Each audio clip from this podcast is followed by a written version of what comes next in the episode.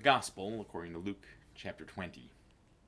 One day, as Jesus was teaching the people in the temple courts and preaching the good news, the chief priests and experts in the law came to him with the elders. They asked him, Tell us by what authority you are doing these things, or who is the one who gave you this authority?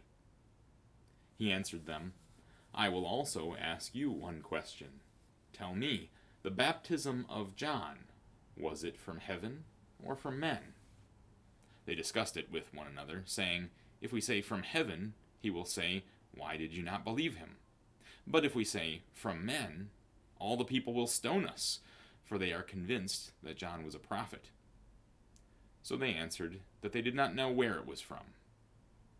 Jesus said to them, Neither am I going to tell you by what authority I am doing these things. He began to tell the people this parable A man planted a vineyard, leased it to some tenant farmers, and went away on a journey for a long time. When it was the right time, he sent a servant to the tenants to collect his share of the fruit of the vineyard. But the tenant farmers beat the servant and sent him away empty handed. The man went ahead and sent yet another servant but they also beat him, treat him shamefully, and sent him away empty handed. He then sent yet a third. They also wounded him and threw him out. The owner of the vineyard said, What should I do? I will send my son, whom I love. Perhaps they will respect him. But when the tenant farmers saw him, they talked it over with one another. They said, This is the heir. Let's kill him, so that the inheritance will be ours. They threw him out of the vineyard and killed him. So, what will the owner of the vineyard do to them? He will come and destroy those tenant farmers and give the vineyard to others. When they heard this, they said, May it never be. But he looked at them and said, Then what about this that is written? The stone that the builders rejected has become the cornerstone. Everyone who falls on that stone will be broken to pieces and it will crush the one on whom it falls. That very hour, the chief priests and the experts in the law began looking for a way to lay hands on him, because they knew he had spoken this parable against them. But they were afraid of the people. They watched him carefully and sent spies who pretended to be sincere, so that they could trap Jesus in something he said, and then deliver him up to the power and authority of the governor. They questioned him Teacher, we know that you say and teach what is right, and show no partiality to anyone, but you teach the way of God on the basis of the truth. Is it right for us to pay taxes to Caesar or not? But he was aware of their deceit, and said to them, Show me a denarius. Whose image and inscription are on it? Caesar's, they answered. He said to them, Then give to Caesar the things that are Caesar's and to God the things that are God's. They were not able to trap him in what he said in the presence of the people. They were amazed at his answer and became silent. Some of the Sadducees, who say there is no resurrection, came to him.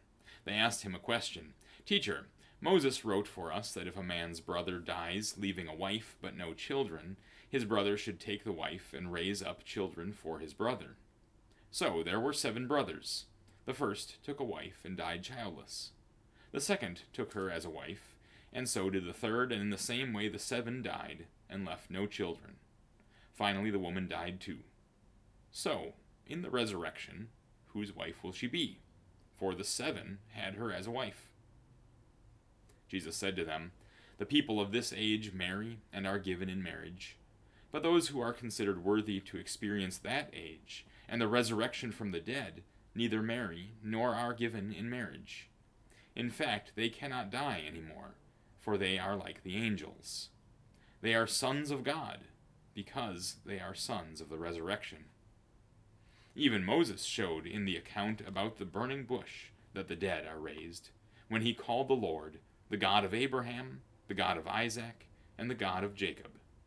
He is not the God of the dead, but of the living, for all are alive to him. Some of the experts in the law answered, Teacher, you have spoken well.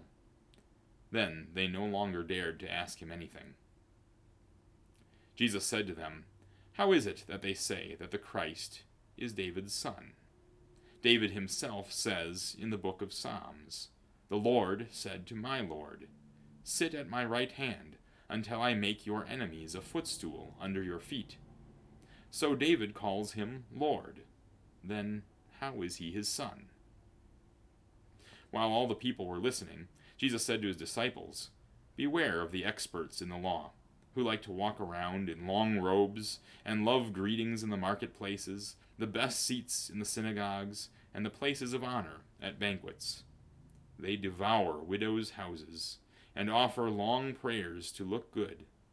They will receive greater condemnation. This is the gospel of our Lord.